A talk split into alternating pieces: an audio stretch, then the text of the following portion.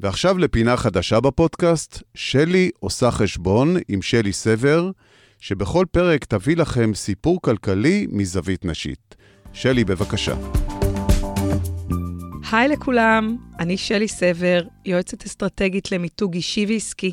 ברוכים הבאים לפינה החדשה בפודקאסט, שלי עושה חשבון. והפעם על מי מנהל את העולם. חשבתם שכסף מנהל את העולם?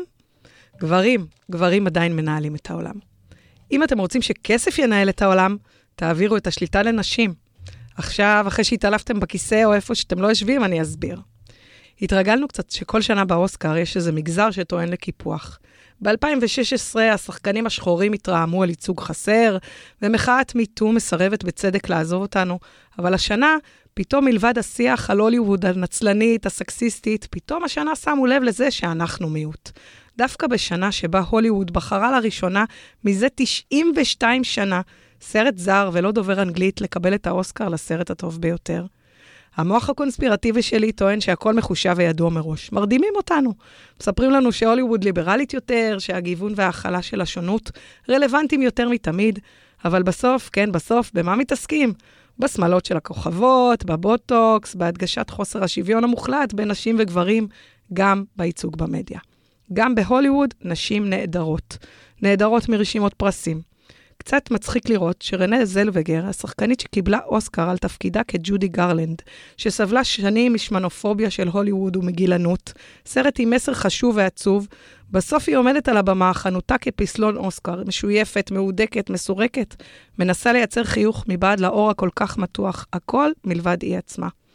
הצליחו לבלבל אותנו גם הפעם עם המון מסרים ליברליים של גיוון, של מחזור, של שונות, קצת בדיחות על חשבונם של הגברים. הוליווד, המיקרו-קוסמוס של העולם, הייתה ונשארה מעוזם של הגברים האליטיסטים, שלא לומר האשכנזים, שתמיד יעדיפו אישה שצעירה מהם באיזה 30-40 שנה. אל תתבלבלו, עולם כמנהגו נוהג, נשים לא מיוצגות, לא מרוויחות, לא מנהלות. השבוע התפרסמה בוול סטריט ג'ורנל כתבה המתארת את מצבן העגום של נשים בתפקידי ניהול בכירים בחברות האמריקאיות. על המסך התנוססה הכותרת, רק 167 מבין 3,000 החברות הגדולות בארצות הברית מנוהלות על ידי נשים, שזה בחישוב זריז רק 5.5%. מתוך האוכלוסייה, כן? אני ממש חייבת שמישהו יסביר לי איך יכול להיות שאנחנו הנשים מהוות 51% מהאוכלוסייה, שאנחנו ממלאות את האוניברסיטאות בכל החוגים, ובסוף מאיישות פחות משלושה אחוזים מהמושבים בדירקטוריונים של החברות בישראל.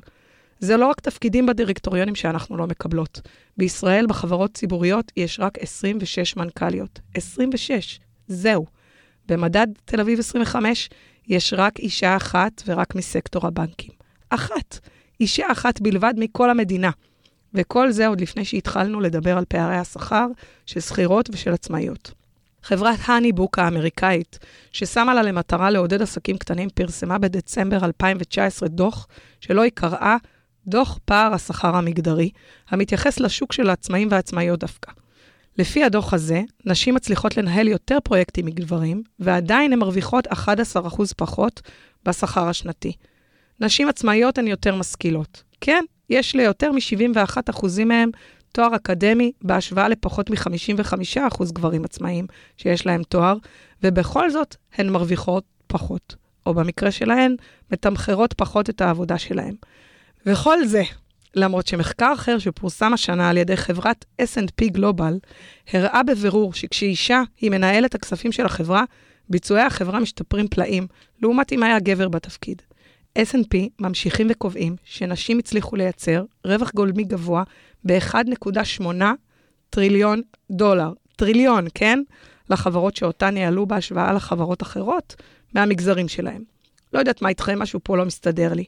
גם מכניסות יותר לחברה, גם עובדות יותר אפקטיבי, ועדיין מיעוט, מיעוט בהנהלה, מיעוט בדירקטוריון, ואפילו בטקס האוסקר השנתי, מיעוט. אז אחרי כל זה, מה עושים? עושים, עושות. השבוע הצטרפתי לנבחרת הדירקטורים החברתית של ארגון הג'וינט. מה זה אומר? זה אומר שהצטרפתי למאגר של מנהלות מנוסות שרוצות לשנות את פני החברה בישראל. איך אתם שואלים? בהתנדבות כמובן. כן, הבדיחה קצת על חשבוני. עכשיו נשאר רק לקוות שיש איזה ארגון חברתי שירצה אותי בתור חברת דירקטוריון. אז שתפו אותי בדף הפייסבוק שלי עושה חשבון, מה חשבתם על הפינה הפעם, אפשר להסכים ואפשר תמיד גם לא. מוזמנים ומוזמנות להציע לי נושאים לדיון לפעמים הבאות ולשתף אם אהבתם.